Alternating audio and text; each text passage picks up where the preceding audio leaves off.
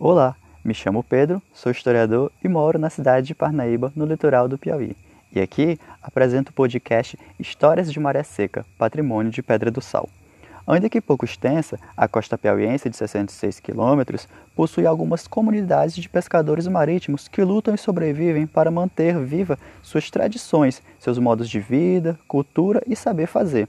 A especulação imobiliária causada pelo turismo e outros empreendimentos, tais como a implantação de resorts, tão difundidos pela mídia, que explora a beleza das praias nordestinas, sufocam as experiências de homens e mulheres que por gerações habitaram as praias. Esse podcast, que na verdade é muito mais o compartilhamento de histórias de vida, tem como objetivo amplificar as vozes dos moradores de Pedra do Sal, única praia pertencente a Parnaíba. Minha intenção é fazer com que sejam ouvidas as narrativas dos moradores desse lugar, que são em sua maioria pescadores artesanais e donas de casa.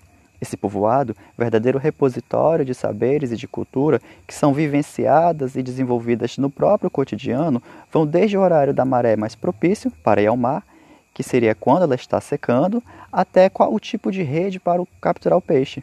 O mar e a praia para essa população são bens preciosos que lhes conferem sustento e significados simbólicos em suas vidas, que num passado não tão distante era marcado em suma pela pobreza material que, por sua vez, contrastava e ainda contrasta com a rica cultura dessa população.